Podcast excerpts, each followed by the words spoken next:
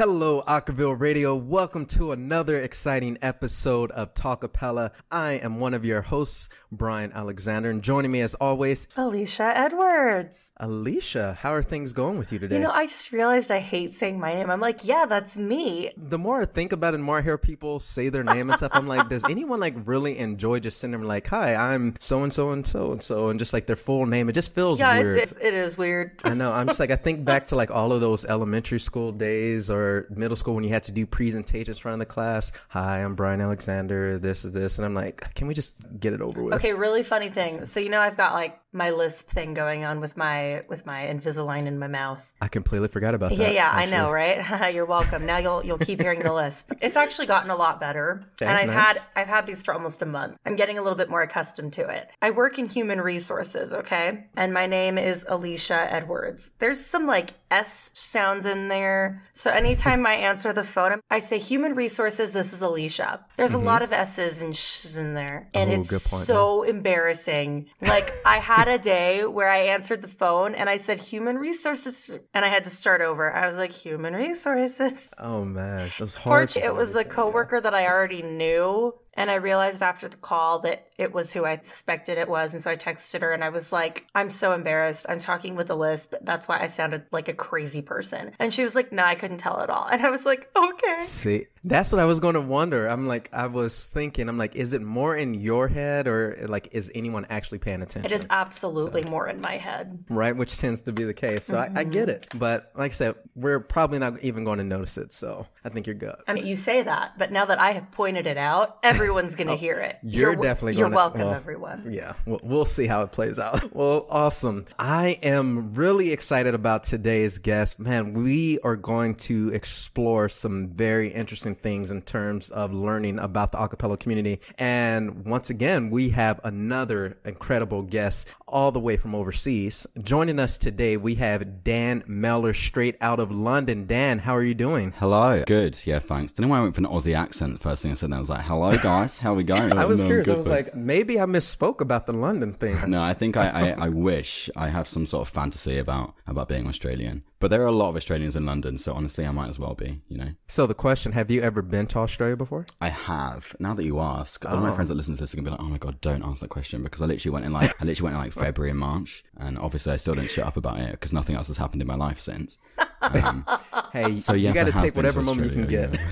You know what I love about both your so names though? I jealous. realized just as you were saying them about your names, but you guys both have like first names for both of your names, which I just think is great. I wish I had that to be like Brian Alexander and like Alicia Edwards. Do you know what I mean? I Yeah, love that it's name. actually been more trouble than it's worth because growing up, I always had people just like call me Alexander or just not say my name correctly because they always thought my first name was Alexander. So it's hmm. been really weird for me my entire You life. know- well, at least you sorry, someone that I went to uni with was called William Williams, so Oh. at least you don't have that. Ooh, that's a tough one. Or being like Daniel Daniels, you know. yeah.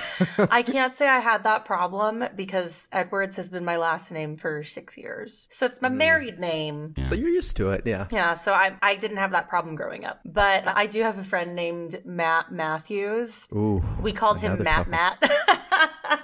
Thing is, why would you do Oh, that to your child as a parent? it's funny. I had this conversation with a coworker. We were like, some people hate their children. People are just trying weird things these days. I don't, I don't get it. But anyway, on, on that note, Dan, thanks.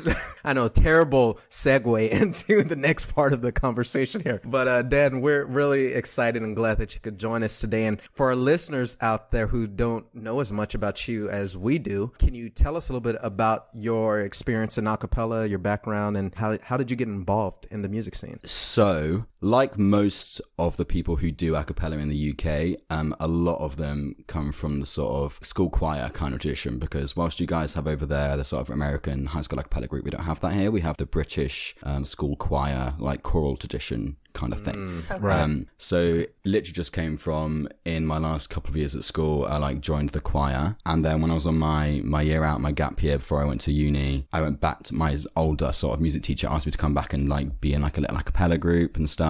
And so I knew that I sort of like liked singing. Also, when I first joined the choir, I was a tenor as well. Can you believe? Not a very good. I am struggling to a little bit right now, but, uh, you know, but yeah, so when I went to uni, I'd already sort of researched the the singing stuff that I wanted to join. So I sort of got to university in Bristol in the UK and um, went straight for the sort of the larger kind of choir style. It's sort of like a barbershop chorus kind of thing that they had over there. Because when I sort of first joined, there wasn't already an existing contemporary a cappella group at Bristol. So as far as I was aware, sort of all they had was this uh, barbershop chorus larger choir thing. So I went straight for them. Then I found out after being with them for like a couple months that like a brand new sort of contemporary collegiate a cappella group, what we sort of know as like today, was set up the same year that I went. So I hadn't really, because I did all my research beforehand, it, like, it didn't exist back then. So I sort of walked straight past it in our sort of, we call it freshers fair, where you sort of meet all the different student groups and stuff. Okay. Um, Oh, so I okay. sort of Yep. didn't know it existed, walked straight past it and went to the other one.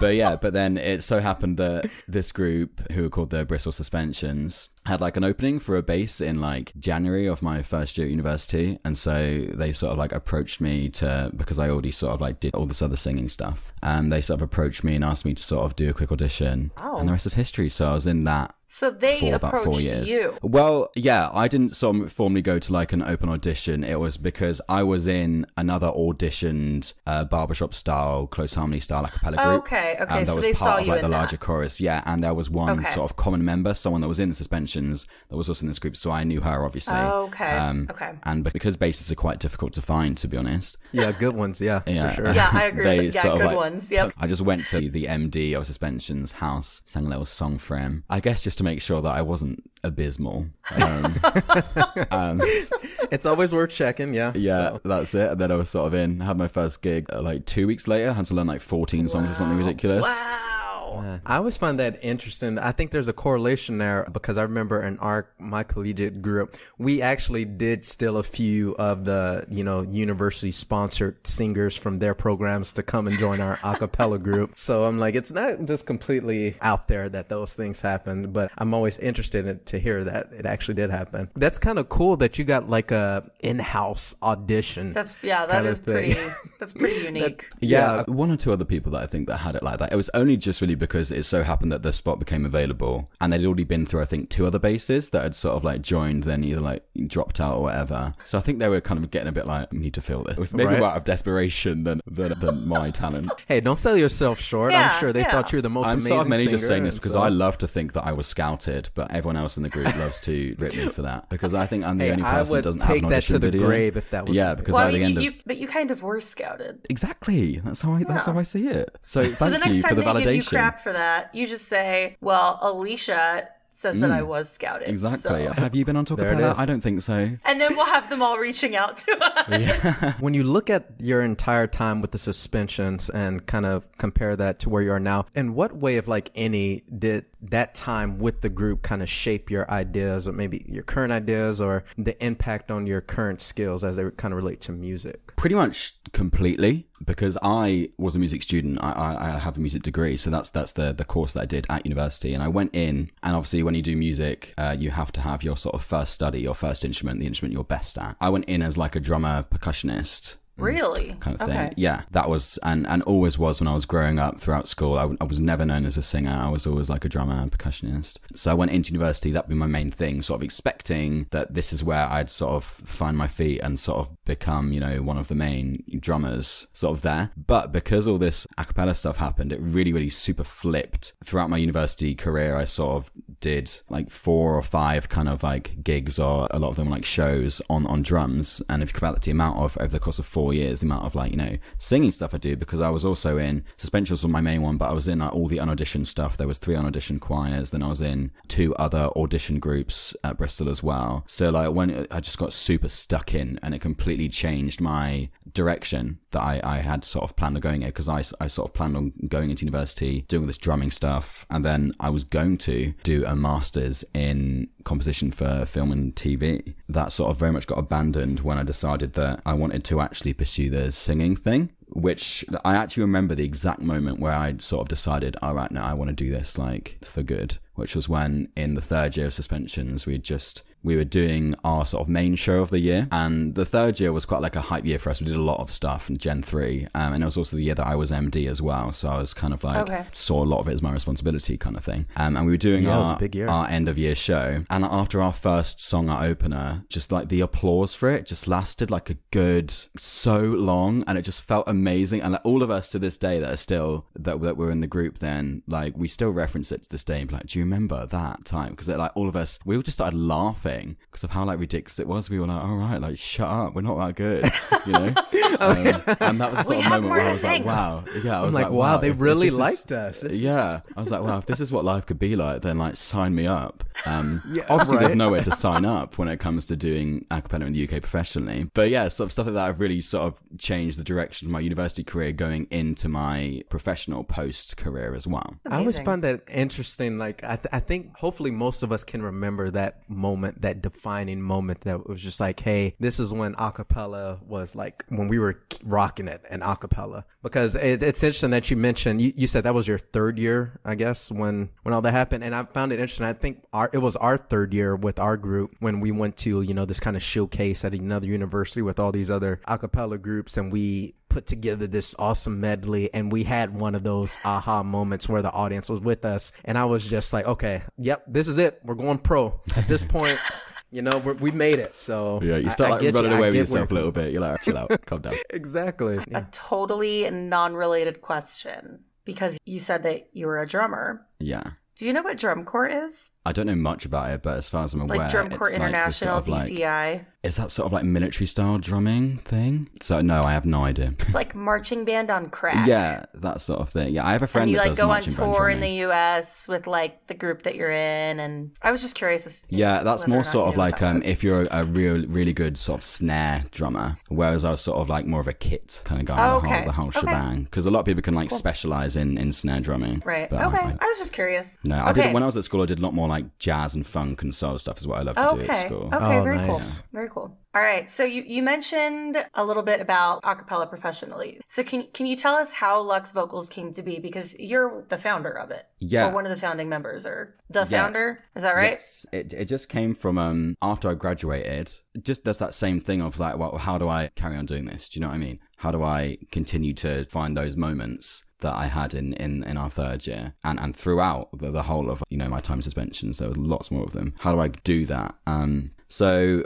I wanted to sort of carry it on, and there there wasn't much. This is back in autumn, fall 2018 when I started to do this, and then I sort of just put feelers for auditions out. There wasn't a huge post collegiate scene at the time. There was there was a little bit of one, but the first maybe was probably Novi, which is Johnny Stewart's group. Um, who Okay, I think yeah, Georgia mentioned. familiar. They were set up in 2017. So yeah, so I sort of put some feelers out at the end of 2018, got some auditions in, formed sort of the first iteration of the group, and then started doing a bit of stuff. But the way I wanted to do it was almost actually quite heavily influenced by Citizen Queen, where they sort of launch with Really? a lot of material ready to go. That's sort of where I wanted to do it. But obviously there's always bumps in the road and that sort of first iteration it was quite slow to start as these things often are because i hadn't sort of sourced enough mainly arrangements has always been the big thing for me. Like i can arrange but i don't enjoy arranging. I'm not an arranger. And the way that i chose my group members they were i wanted just the best voices. That was my highest concern. Right. so the other members of my group aren't as experienced in the sort of arranging field either. So it kind of all fell down to me. And because it's not really my favorite thing to do I, I like the input that i have is much more on the production side. That's that's of- really interesting to me because you've said that you were potentially going to pursue a master's in film and Mm. TV. What was it? Scoring. Yeah, uh, in composition. So that's that's TV. interesting. Yeah, composition. That was it. So I, I find that interesting or fascinating because you you said that you're not an arranger, Yeah, I think the thing for me why I don't like arranging that much is just the monotonous parts of it. right? I can never find the motivation to just even like start transcribing the melody. Do you know what I mean? That's- I I'm love. you. I That's love to think about how I can do this. you. No, and that's a big thing. I, I have lots of other you know friends who who can arrange but don't consider themselves arrangers because they don't enjoy that aspect of it. It can sort of hold you back. Whereas if you don't mind just bashing out the melody transcription or sort of, you know, doing those, you know, blocking out chords before you start or something like that, then I think um, that's where, like, I have one friend named Raf who, who can just whack out an arrangement, like a complex 16 part arrangement, in like four hours. And I'm like, how do you have the patience? I just do not have the patience for that. Yeah, no, I, I definitely don't. it's always hard for me to like to fathom that because in that same respect, I'm like, I also have my college roommate who helped me. Like we both co-founded our college group. He is exactly one of those people. He will stay up all night and have an arrangement done by the early morning hours. And the few times that I've done arrangement, I was just like, oh man, I'm ready to like pass out because this thing is so time consuming and it's like it's requires so much effort if it's not your, like your first like skill set or kind of thing. And Yeah. so it, then like you hear about all these people that like you know are stellar rangers and like there's so many in the acapella community who are just fantastic at it, but it comes with a lot of effort. Yeah, So and I think you have to be that kind of you have to be really willing to push through the the boring bits. But yeah, so Yeah. that was sort of going back to the formation of Lux. That was the main thing, sort of holding us back. And then we had a dropout, and I sort of didn't want to fill them immediately because we didn't have anything to show for ourselves. I wanted to wait until we had content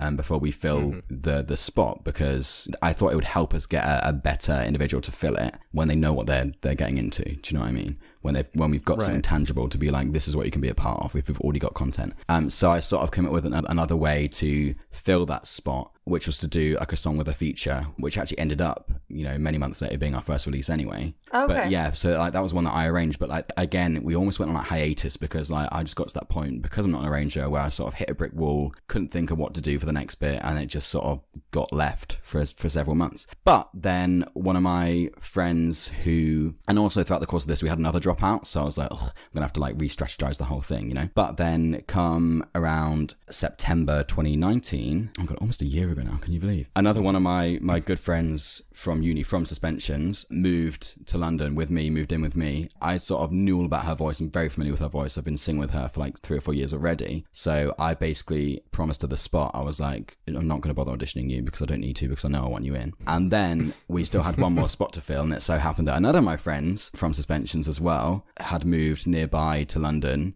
recently. And she, mm-hmm. Her name's Grace. She like is one of the best vocalists I think I've ever had in my entire life. So I was like, Okay. do you want to join? yes, it just worked out. So the phone was like, "Who is this calling me?" Wait a minute. It actually ended up being that out of our six members, five of us are actually suspensions alumni from our old uni Oh, group. that's so funny. Oh, boy. Think about it, it just makes sense because I know Yeah, their voices really well and I know Yeah. exactly what I want to do with them, where they might fit in, in any kind of Mm-hmm. arrangement. But yeah, so um, we had a full group now, and then I just sort of had the moment where I was like, I know so many arrangers within UK Capella that that want to arrange. I'm like, why am I not just asking them? Do you know what I mean? I, I didn't want to do that Mm-hmm. Initially because we didn't have any money, and I do believe in Right. paying people for their Right. for their work. right. That was going to be one of my questions. I was like, "Did you all consider just like commissioning arrangements from people?" Well, and so, yeah, but then I found when I started putting feelers out, people were willing, good arrangers that I knew, some contacts that I had, and, and other people that I knew, sort of were just willing to do it, like do good arrangements for us for free to sort of help us get off our feet. Having that has really been the launch pad, I think, for us because it, we just needed to find our weakness as a group, which was arrangements, and then get around that, and then we could do the rest of it because, the, like I said, all the production stuff I can do, and I, I like doing that, and I'm perfectly happy doing that. So with these arrangers, we then have a full skill set, and then nothing kind of like held us back. So sort of come lockdown, we sort of had like a, a sizable influx of arrangements coming as well. The first few we did actually were all mine. So the first one, two, three releases, which were Uh, spotlight, 1999 and Shut Up and Drive were all me arrangements. But then from then on, they've largely all been other people. And because lockdown happened, and because I sort of knew what I was doing with the production side, that happening really helped launch us as well. I don't think we would have done half as much as we've done, released half as much as we have done if it weren't for lockdown, to be honest. So I'm almost grateful, you know? there's some good that came out of Silver linings. So that's interesting, and uh, I'm glad that you brought up production because that's something I'm curious for various reasons. But for you, maybe if we can start just a little bit, how did you develop your skills with production? Because I always feel that this is an area a lot of people go into acapella not having as much experience, but by the time you come out, I'm like, it's just such a blessing to be able to go through the experience because a lot of groups are doing things for themselves. They're producing their own albums, producing videos, and so there's so much opportunity. But for you specifically, how how did that growth happen? So I started in my third year of suspensions, which was the year that I was MDing, because I was a music student doing music degree and in music at Bristol, you can either do your dissertation. I think you guys call it the same thing over there. Dissertation is like the main, yeah, the main project at the end of your mm-hmm. sort of degree. Or like your capstone sometimes here. Oh yeah, Yeah. I don't That's know usually a yeah. class, I think. yeah. It's like I think it's, like a, co- big course unit, member. a large unit. It's Right, worth right. forty credits, which is like a third of, of Ooh, a year. 40. We have Yeah, that's a 120 lot. credits in a year, so like it's worth That's a third funny of your because year. dissertations are typically what we see with PhD programs, I feel like. in yeah, the I think US. it's it's Mm-hmm. kind of flipped. Whatever we call it in PhD, you call it for sort of undergrad. I'm not too sure though. Or like a thesis. Yeah, it could be yeah, like a so thesis, I think you do your thesis for a for a, program. yeah, you do a thesis for a master's here as well. and You do your Right, dissertation in undergrad, I believe. Not that I've got a master's, very but cool. in music, you can either do a dissertation or you can do a performance or uh, an acoustic composition, so like a regular composition or a studio composition. And I chose to do studio composition. Well, initially, actually, I was going to do a dissertation all about a cappella, but then I just don't like academia really. So I was like, why am I why am I subjecting myself to more research and reading? So I decided to do a studio production instead. And one of the things that I was permitted to do for that was like one of the eligible sort of projects was to do an album. Oh, that sounds so cool. So I decided that I wanted to do an album, a shortish album. It only had about eight tracks in it or something, maybe seven, eight. For suspensions, sort of two birds with one stone, you know, because we had done an album before in our first year, but we didn't really know what we were doing. Mm-hmm. It wasn't recorded in the sort of typical way that you might do it. And it, it was with this, like a regular sound engineer who's obviously very talented, but, you know, you'll notice it's quite a different skill set. Yeah, it's different with the vocal arts. Yeah, exactly. So we had done an album, but it wasn't really the same thing. I wanted to do like a proper studio recorded album. Studio being my bedroom, obviously, for my degree and just for suspensions. So yeah, so started setting about doing that. So I got all, all the gear, all the equipment, found ways to do it on the cheap. I also had a practice run because our university Okay. commissioned us to do a music video for their, because our university likes to do like a Christmas video Oh, every year. awesome. So in Okay. 2016 Christmas, which was my third year, they commissioned us to do their Christmas video. So we put together a Christmas music video. So that was my first sort of practice at doing that. I did all the research as to how you properly set up your tracking and then just mm-hmm. basically researched everything as much as I could find Wow. to put this together. And the thing is, I think a lot of people think it's so inaccessible to be able to learn those skills, but I really don't think it is. I think mm-hmm. there's a lot of things out there. But I will say that I was quite lucky that I had some sort of connections as well of producers who I could just reach out to and say, hey, do you mind lending an ear? Or, hey, what's the best way to EQ a snare? Do you know, just stuff like that. I sort of had those mm-hmm. connections. But that also being said, I was never afraid to reach out to people that I didn't already know. Yeah. And 100% of the time, these producers will always come back with really informative and useful advice. They'll never, ever look down on you, you know, and, and be like, Right. you should just pay me instead. Do you know what I mean? They'll always just, they'll, they'll always tell you what you need to know. Um, so it's I'll teach useful. you once you give me the money. Yeah, exactly. They weren't like that at all. Like they were really, really, really, really helpful and useful. So yeah, that's where I learnt like a lot of it. And also the recording a cappella podcasts and videos that Danny Ozment, he actually did a session in London as well. Like, so I went along to one of his live sessions and I got him university to pay for it and everything. Wow. Oh, yeah, to sort of like meet him properly and learn more in person. So yeah, any sort of resources or opportunities that I could find, I sort of took. So I think for me it was about being resourceful and being keen and you know wanting to learn. And I think literally anyone can do it from that. So yeah, so I learned from that, did the album. Obviously now that was three years ago. So obviously I now listen to it and I'm like, oh god, it sounds like trash. But it was a start. It was you got to start somewhere, though. Yeah, I did well in my degree for it. Um, I think better than I should have done, but but but you know, I'm not complaining. It did the job, and it was an album Right. that we released, and it was content. You know, content's content. Um, right, exactly. On that note, we are going to take our first commercial break, but we're going to come back and continue speaking with Dan Meller right here on Talkapella. Are you an aspiring sound engineer? Have we got a show for you? The Headroom Podcast is a podcast for aspiring sound engineers in the contemporary a cappella genre. Join Kyle Howard and Ricky Jabarin as they break down the different stages of audio production and chat with other producers about their techniques to achieving the best sound. You can find the Headroom Podcast on Acaville Radio Wednesdays at 8 p.m. Eastern, 5 p.m. Pacific.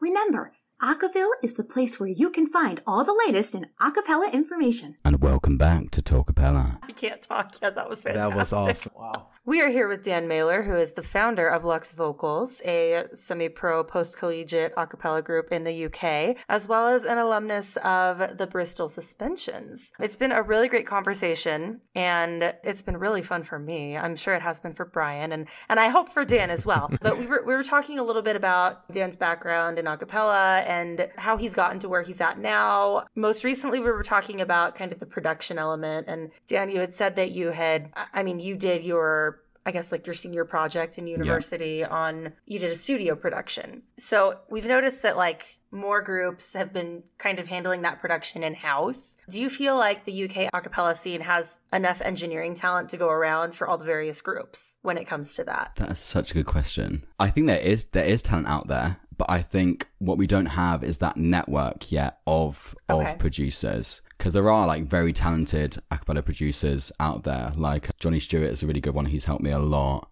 Jack Bloom, who used to be in Sons of Pitches from Birmingham, but does other. He like is sort of mm. like oh, yeah. a professional kind of like soundy, musicy guy now. Then other people who are sort of up and coming, like this guy called Adam Critchlow, who's from Newcastle University's Tune Army. There are people, but there isn't the sort of network to sort of bounce off each other sort of yet. Right. And maybe it is because there are such there are so few people doing the sort of post production stuff. What there has been a, a rise in and a boom in is people sort of tracking themselves. Okay. Because uh, yeah. it used to be with suspensions, we did our first two professional tracks uh, with Liquid Fifth, one of which we paid for at the start of our second year, and the other one we won as part of it was like a prize oh, for winning nice. this festival called the Voice Festival in our second year. And they sent someone over from the States to come and track us which obviously adds to the cost quite significantly, both for us and for them. So, for both parties, if you can avoid doing that, then like you should. You know, why not? There's lots of resources out there on how to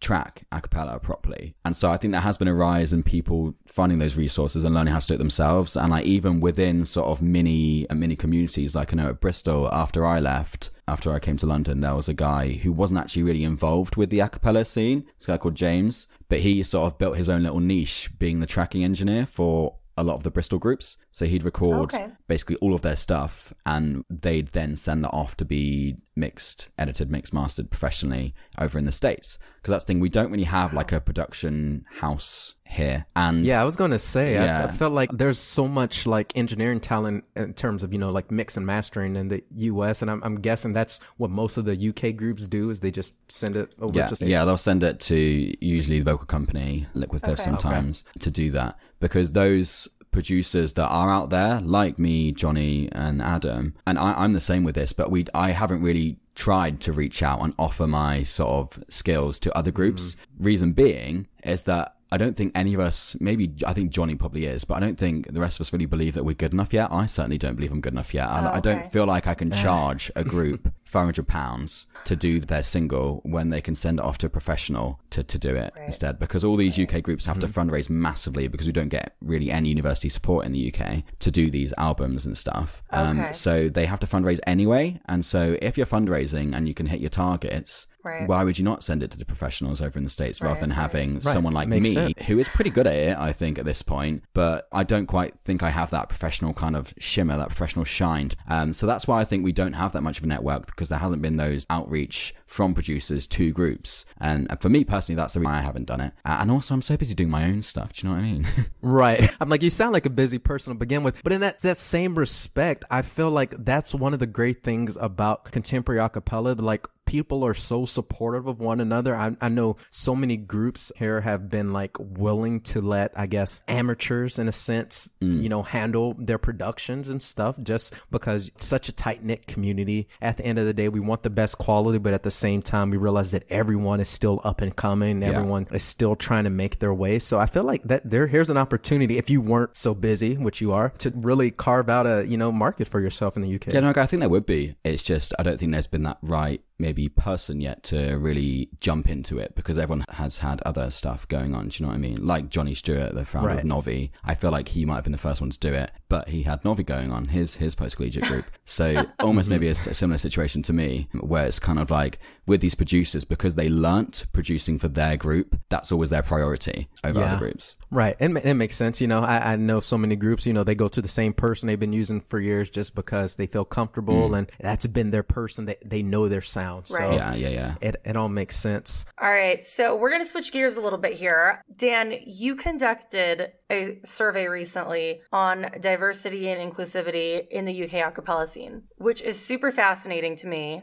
Um, It's an amazing survey. I am like a super geek nerd when it comes to data. So I, in particular, really appreciate this. So can you tell us what inspired you to to do this? Where it came from, there's actually like a direct line that I know sort of where the idea came from. Is that one of my friends who's in suspensions? I struggle to remember who it is sometimes, but I think it was one of my friends in suspensions called Rachel. She posted on her Insta story this video posted by a guy from Warwick Musical Theatre Society, the president or something, and he was just talking mm-hmm. about access to musical theatre for non-white people, for BAME mm-hmm. people um, he was just talking about it and, and sort of giving his his ideas and, and sort of feedback and, and, and reasonings as to why musical theatre and a lot of vocal music generally in the UK is so white because that's not a secret to anyone. We've known that. Hate to Um, break it to you, it's the same over here. yeah, Yeah, yeah, I, I was going to say it's not it's very different. But yeah, so he posted that video and then my friend Rachel reposted it. And that sort of got me thinking. I was like, we know it's exactly the same in the in the UK, but the sort of arguments that he was was using, I felt resonated as well with with our community. So I was thinking about it from then. And then another friend of mine named Chad, who was in Semitone from Exeter University, he saw the same video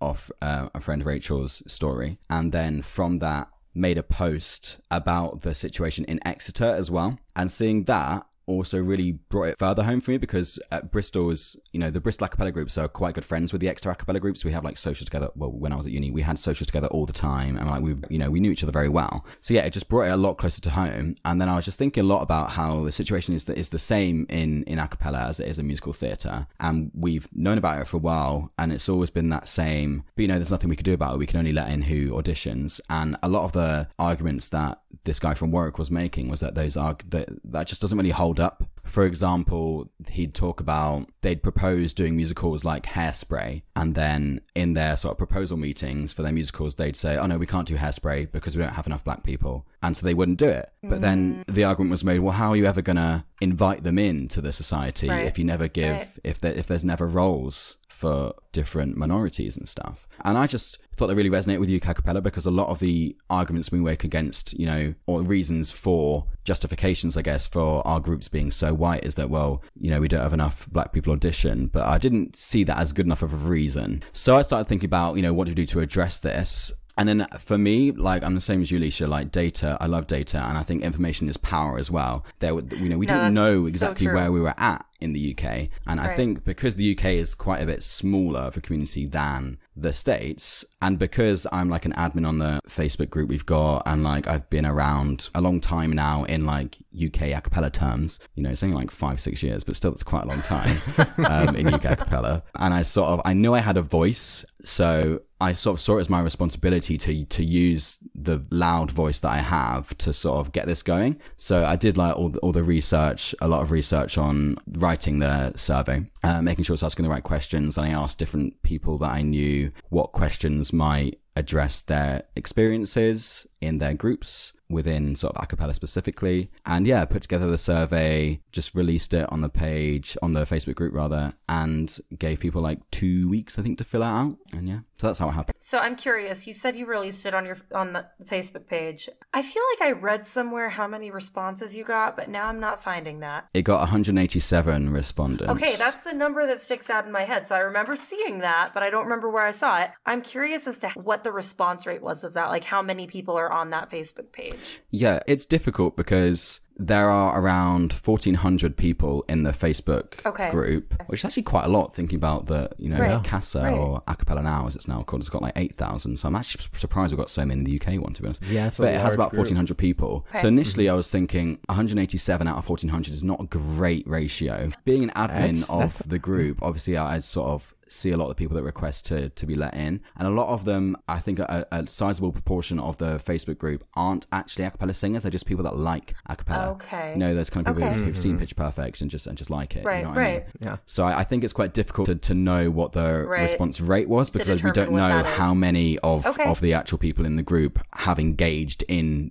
doing a cappella. Right. You know, rather than Right. And, and Okay. that's interesting because when I looked over the results, I did see that some of the, the respondents were people that haven't participated in it. And I find that's interesting to give you that kind of outside perspective, which I don't know if necessarily if that's what you were looking for or hoping for, but I, I But, I think mean- it can be just. you I know. mean, but that is a very small percent. I'm looking at your results here. That is a very small percentage of. Your Yeah. Well, the way the survey sort of worked, it had all these questions about you experiences and, and stuff like that, Right. and um, sort of both quantitative and qualitative questions Right. on how people view the current situation within UK Capella. And then the second half of it was like a demographic survey. It was obviously all anonymous as well. So the demographic part sort of asked questions about well, yeah, about people's demographics. And one of those was, I called it a cappella status. So you could choose Right, between see whether that. you were a collegiate alumni, collegiate current. So if you're associated to a collegiate group or are alumni current, or if you were non collegiate or in a community group, we sometimes call them. so Oh, yeah. okay, totally wrong. Yeah, so they still engaged in a cappella, they just weren't part of the collegiate scene. Um, Okay. Yeah, and it was about 5% of respondents were that, which, to be honest, given the engagement of that Facebook group, is probably quite accurate to the whole demographic of the group, if I had to guess. So I'm curious for you when looking at the the survey as a whole, looking at the results, and after doing some analysis, what was like the most eye opening result or trend that you saw from the data? There was so much information, and for all the our listeners out there, this is a very detailed survey, a lot of data, a lot of thought went into it, and so there's so much to take away from it. But I'm just curious, what stood out to you as you know most relevant? There was one question actually that I did sort of a deeper dive analysis of. The question was called, What areas of diversity could your group improve upon? And there were, I believe, five areas that I had listed. Oh, no, one, two, three, four, five, six, seven, eight areas actually, which were just uh, different sort of demographics. So people could select either age, disability, gender, race and ethnicity, religion, sexual orientation, or none and other. And people would check which of those they believed their group could improve upon. And sort of doing a dive into the results of that, I thought was quite interesting that when it came to race and ethnicity and sexual orientation, less non-minority members thought their group needed to improve in those areas than the minority areas. So, for example, more white people said that their group needed to improve on race and ethnicity than BAME people, which I thought was quite interesting. And it was the same for sexual hmm. orientation. More straight people thought that their group needed to improve on sort of diversity in that area than the LGBTQ plus people, which I thought was quite interesting. So is- it's that is really interesting. So the these minority groups, I guess maybe their mindset are is that the things that are important to them necessarily they, they don't feel like it's as big of an issue compared to the other people. Yeah, because I'm like I'm looking. That's something that that's a way you can analyze it. And equally, for mm-hmm. example, it does go the other way. So for age, of those over the age of 25, 54% of them said that their group could improve on age, whereas for those under 25, it was 15 and a half. So it's kind of the opposite actually for age. Right, right.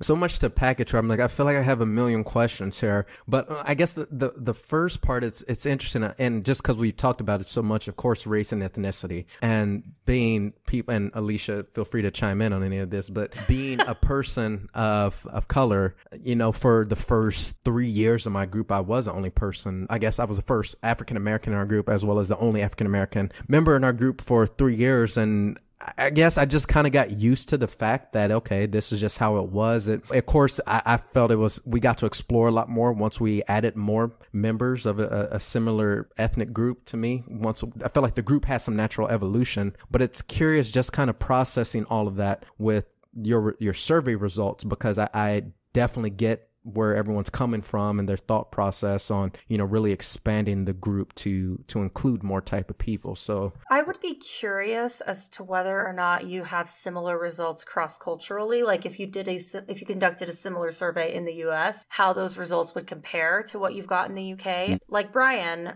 I was the only minority in in my well, there were two, actually there were three of us in my acapella group, so that's a third of the group. So that was pretty good. But it, like when I think about like Asian Americans, because I'm that's what I identify, or well, that's what I am, not just what I identify as. I was the first Asian American in my collegiate a cappella group. Another gal who was in my group the same year as me, but she actually she auditioned and made the group a little bit after I did. She was also technically she could be considered Asian. Well, she is part Asian American, but I was the first. So yeah, after, the year after me, there was a gal in the group who's half Japanese, and then and, and I, I think that's actually it so far. So only three members. I mean, it's a nine person group, um, all female. And in the in the group's, I think, 15 year history at this point, there have been three Asian Americans in the group, and so that's. I mean, personally, I would like to see more diversity there mm. because the majority of the group is. Yeah. I mean, it's predominantly Yeah. white females. What I would um, say, to be honest, is that from my experience of, of seeing American groups and stuff, obviously both online and in person, because we went on tour to the States when I was in my third year as well. And it speaks to how kind of dire the situation is in the UK. But I think that American mm. groups are actually probably fairly more diverse than British groups. Really? And I Okay. think there is a reason behind this. What I would hypothesize is that a cappella is so much more widespread in the States. So basically, Right, pretty much true. every university does a cappella in the States. Mm-hmm. But over here in the UK,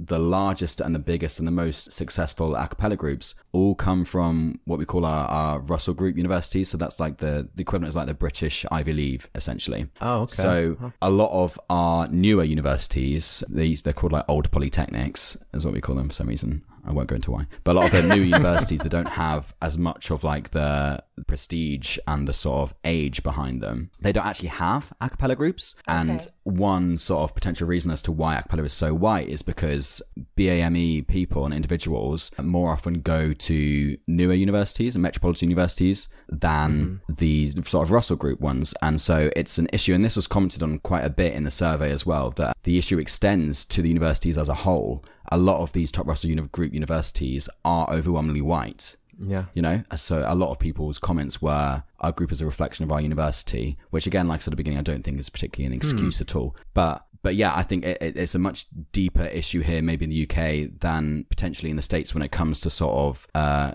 distribution of diversity within universities as well, because we don't have a cappella groups in new universities But really. I feel like that's So- I feel like that's something that Georgia actually talked to us Yeah, I think she about did, when yeah. we interviewed her. Yeah, yeah. Um, She that m- it's- mentioned in my comments. Yeah. That the diversity goes beyond, or it's bigger than a cappella.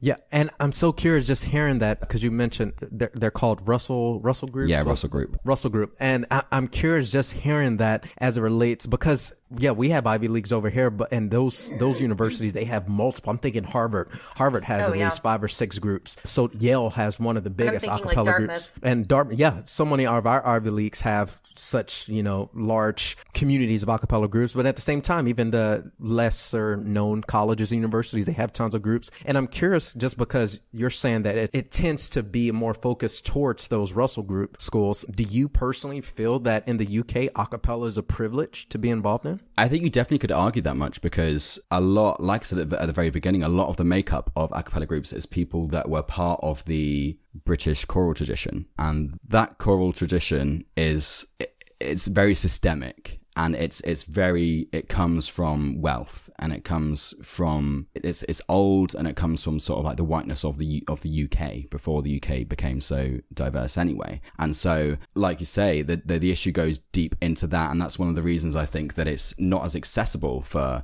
BAME people because often there's a high proportion of BAME people go to schools who don't have the facilities or access to put together these kind of musical groups. So they never get that experience in school, which then restricts them from accessing it in university as well. So yeah, the issue goes right, right, right, right down. And it's part of, I believe, part of stuff like recently, like a lot of government cuts that the government's made to schools. The first thing to be cut is often music, you know, and arts. And so schools that are more heavily impacted by these cuts won't have those, whereas private schools or sort of like better state schools that don't have as many cuts have much more of the access to music privileges and stuff like that. And the access to those schools is largely white as well. So yeah, I think a lot of it depends on on what your school experience is, which is heavily affected because of you know due to the climate in the UK when it comes to to race, which is heavily affected by those sort of things. Right. So I'm curious. So you've done this survey and you have all this data. What happens next? Do you have plans for sharing this information? How do you think it would impact your community? So I put together all the information. I sort of corroborated it all in like a big Excel kind of file with a load of like pivot tables and sort of like all this Excel right. stuff that allows you to sort through different demographics and view the results according to sort of the people that you know the different groups of people that, that filled them out which allows you to make all these comparisons so i tried to make the results as sort of comparable as possible so you could do as much analysis easily as, as possible so I posted it, the results back on the on the group, but I did make a point not to give people much of my own analysis because I think it's really important that mm-hmm. people Right. do their own and people step up and take the time Right. to do it themselves. So I I wanted Right. to give them the tools to do so by putting together Okay. the results in like a, an easily manageable way rather than just Right, giving them a, a list of you know lines in Excel. So I want to give people the tools to do it themselves, and also I did preface the results by saying that these are results on a fairly small proportion of the national scale. So it's really, mm-hmm. really important that people do their own surveys and their own research in their own sub communities because some issues that are sort of brought up in the national results might not be an issue at university. You know, every every sort of community is different. So I, I emphasized that it was really important that people do their own stuff as well and that people could use the framework that I sort of set up with the national one to do their own ones. And also I did say that there are gaps in national ones as well. Like there was a gap in asking about whether social class was an issue. A lot of people commented in that their like sort of other comment sections saying that socioeconomic status is a huge influence as well on the diversity of a cappella. So I sort of mentioned all these things and asked people to do their own. And I've heard from a couple of people, I think a lot of people are now doing their own. And I've heard a couple of people that they are sort of taking the comments that are in national one because there were comments about, you know, how we might be able to better reach out to communities without tokenizing certain communities as well, which is really important. And yeah, so I've, I've heard sort of drips and drabs of stuff going on. That being said, I think people are also very focused on how they're going to audition this year because obviously everything's so so. different. It's sort of it adds another layer of how they have to do it. So it might be a blessing almost because people have to rethink the whole thing, and so they, they Yeah. almost could start from the ground up. Yeah, and I and I've seen at least at least from a social media standpoint, I've seen a lot of groups discuss restructuring the way they're going to move forward, given everything going on, you know, with the climate of the world right now. But not not only just from a virtual sense, but the things that you're addressing here in this survey. They definitely want to include more members from you know more marginalized groups mm. and people who might not have the opportunities available. So I, I think this is very important and fascinating information that needs to be shared and distributed for sure. I could talk about data all day. I know my husband finds that insanely boring. I enjoy it. But unfortunately, it is time for us to take another break. So don't go anywhere. We will come back here with Dan Mailer on Talkapella. And after the break, we're going to have a little bit of fun. Acaville is broadening our network. We're introducing a new show and podcast called Vocal Perspective, hosted by myself, Rachel Schoenbaum, and the amazing Amanda Cornaglia. Each week, we speak with a new female or female identifying member of the a cappella community to talk about ideas, themes, and topics that affect us. Tune in at Acaville on Tuesdays at 9:30 p.m. Eastern, 6:30 p.m. Pacific, or on iTunes, Google Play, and Stitcher. Acaville, home of vocal perspective. And we're back on Talkapella with Dan Mailer from the UK. And we're going to jump into some fun here. Dan, on our show, we have a couple traditions here. The first one is we go through a list of 10 rapid fire questions. You're going to see how my brain really works. fun. and It's going to be re- quite disturbing, I think, maybe. You know what? We have gotten so many different answers on this next segment. I love I'm, it. It's I'm just so like uh, prepared to be surprised Yeah. with anything that comes Yeah. out. So, Dan, are you ready? I'm ready. Brian, are you ready? I'm ready. and Dan, describe yourself in three words. Uh, short, bassy, driven. I like that 2nd You're word. I'm not even that short. I- I don't know why that came out. Yeah, I'm like you don't look short at all. Apparently, I look really from any of tall, but. I, I'm not. I'm not tall by any means. I'm not short. I'm like five eight, which it's not short. That's short. right. It's obviously not tall either. I don't know why that came to mind. Yeah, but- yeah, yeah. It's just right there. It's almost. I mean, an F, I'm so. short. How tall are you? I'm five two. It's pretty short. Yeah. Yeah, My that's mother very is short. very short. She's four foot nine. Oh wow. She's Uh, also started to shrink because she's she's up there in age. Ah, yeah, that happens. Mm. All right. Question two: What is your most memorable performance moment? Oh, probably in Gen 3 suspensions, we went on a TV show on BBC One. and just being on that show was like one of the most exciting things that's ever happened in my whole life because it was like proper big show. So that it was called Pitch Battle. Pitch. Did I watch? I've seen a few of you, you all's Write UK that shows. down. Might have seen that one. Oh man. Show as a whole was actually pretty dire, but, but I mean, like big there was great. You know, Yeah, right. The experience. Yeah. Question. Okay. What is your go-to comfort food? chocolate every single time. Well, Wow. wait, dark chocolate, milk chocolate. Our chocolate over here, sorry not sorry, is significantly better than your chocolate. Yeah. Yeah, I- don't I be hear sorry. that. We all know that. chocolate in Europe is better than Yeah, in the US. yeah. And if you haven't had European chocolate, you are missing out. Yeah, Swiss chocolate, Belgian chocolate. Because people Oh, might yeah. people Ooh, might think Swish. that like, oh, we can get dairy milk in the US. It's not the same dairy milk. It is different. No, Like it's really? a proven fact that it's different dairy milk. Dairy milk is like you know the classic chocolate in the UK, but yeah, always chocolate. Was there like less like coals or less? Apparently, what it pasteurized? I don't is is that your chocolate has to be sort of made differently. Oh, What's the word for it? Like tempered differently because you have higher temperatures on there. It's hotter in a lot of the states, so Mm-hmm. Right. it needs to be tempered differently to stop it from melting, which really affects the taste. So our chocolate, because we have a much cooler climate here, generally doesn't have to have that. So I think it allows it to be feel a bit more luxurious because your chocolate's very gritty, whereas ours is more smooth. Okay. Have you not had European chocolate? I've had Swiss chocolate before. Yes, I've had that. I haven't. as well. Yeah, I don't know how it compares to like what you get The in thing the is, U- that have it over there. I think having you know Swiss, Belgian, British chocolate in the states is still not the same thing. It needs to be quite. You need to go go to Europe and have. I the need chocolate. to reach out to some UK contacts to send me some. chocolate. Not even that, because when it gets here, it's different. Oh, we yeah. need to take a trip. Okay, well we're visiting. We're You and. Laura and Wade and I will go to the UK. Yeah. All right, it's done. All right, question four: What is your favorite non-musical activity? Oh my god, I'm not doing very well at quickfire, am I? What do I even do with my time? Only acapella. Honestly, apparently. probably I like socially. I like like going and finding like new venues, like different bars and stuff. It was like living in London is like the the most, the best thing ever, you know. And so in terms of like hobbies at home, there's not much else I do because it takes so long to do all this production stuff. I mean, do. you game, right? Well, I had a gaming phase during lockdown. You know, I wouldn't. I would never call myself a gamer. it's just that I bought. The Sims, and to make the most of my purchase, I had to play it for for three weeks. Else, it wouldn't have been very economical.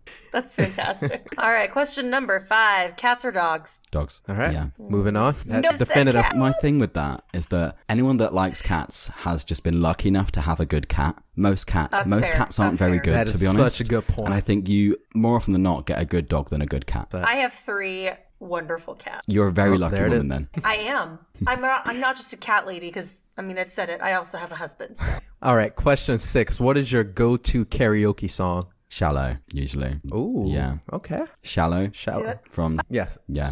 I think I'm quite hard with karaoke because I have such a low voice. I can't do any. It's I can't do tough any for male bass songs. baritones. Yeah, it is. I can't do any male songs, so I'll often have to do the big belters, the female big belters. Oh, you go for it. Wow. Yeah, why not a bit of Whitney? You know, I'm not I've going to I always do wanted Whitney to do like a Whitney Houston song in karaoke, but I'm like, I know I'll be terrible at it. I'm like, one day I'm going to get the courage to do "I Will Always Love You" at karaoke. But I might pay to see that. I think I've done that one before. I think when I was in Australia, the competition I did, I was always love you for some reason. awesome. But I think people like us, like acapella singers, are so like we take karaoke so much more serious than regular people because I'll literally be there. Oh, I'll have it like. I'll be practicing like on my phone. I'm like, can I hit that note? You know, just making sure I can because I'm not going up there and embarrassing Get in embarrassing the pitch right before you go on stage. yeah, I need to be sure love that I can nail it. I'm so What is glad the- to hear that other people do that. Sorry. No, I, I definitely do that. I feel ya. What is the last show you binge watched? I don't watch much TV. Maybe The Politician on Netflix with Ben Platt. Oh, okay. I'm gonna. Before that, probably Brooklyn Nine Nine. Oh yes. Yeah. Track that one. Yeah, interesting. Okay. All right. What is your biggest pet peeve?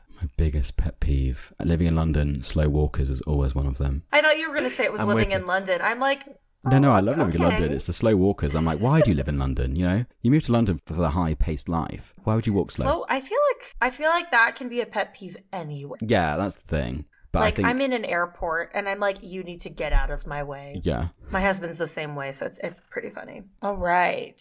Who would play you in a I'm gonna say that again. Who would play you in a movie about your life? I would love for Tom Holland to play me. I reckon he Tom Okay. Holland is, is who I think I am. You know, I'm like, wow, that's me, but obviously nowhere near me. Much more successful and, and good looking and talented and all, all, all that. But I, I would like Hey, to think that he's the one that would be cast to play me. That's a good pick. Hey, if you're picking someone to play, is a it's got to be someone good. Yeah. Is So good- I'm not even mad at that choice. All right, final final question here. But speaking of Tom Holland, If you had one superpower, what would it be? I would okay, I guess more Spider-Man. I'd probably actually love to go invisible, even for both like good and bad reasons. Yeah, I was about to say I need some honesty here with this answer. you know, just to sort of like get myself out of a situation that I don't want to be in or whatever, or to rob a bank, you know, that, you know, one or the other. Right? See? I'm glad somebody could say it. I'm like, you're not just going to be doing Hey, completely. Yeah, when people say they want to be Like invisible, that is why, you know, that doesn't say that is lying. I would definitely go invisible to mess with people. Mm, Yeah, yeah, exactly. That's one as well. Or Yeah. actually, an, an alternative is to for time travel. I would do that, I'll be able to pause Oh. time, to pause time and rob a bank, you know, or You just want to. You just want to rob a bank, is what I'm hearing. Any power that lets you rob a bank. yeah, no, I would not if be I a hear that a superhero. bank- I would be a supervillain. yeah. if I hear that a bank was robbed in the UK or like in London, I'm gonna be like, it was Dan. Yeah. I, I already know who it was. I've suddenly acquired need to show me any invisibility powers. oh man, I, I'm learning so much about you now. This is this is great. Awesome. Well, that was our round of rapid fire questions. Thank you for those entertaining Thank you. answers. That was great. As per tradition here, we always like to wrap up our show with some advice, something our listeners can walk away with. So, Dan, if you could offer our listeners, the acapella community, some advice out there, whether it be to the community as a whole, to one individual or group of people, what would you say? I would say probably skill up.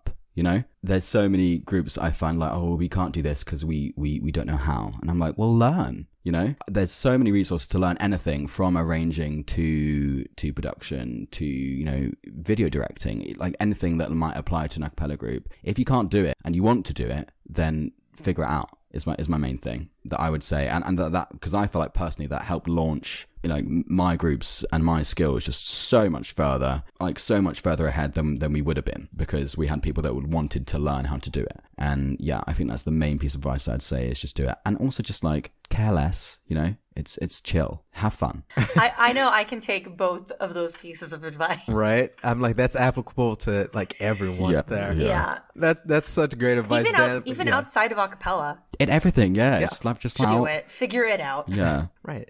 It's not so serious, you know, people, you know, enjoy life. Wonderful advice, Dan. Thank you so much. If our listeners wanted to learn more about you, figure out any projects that you're tied to, where could they go to find out more information? You can find my group Lux on Facebook, Insta, TikTok.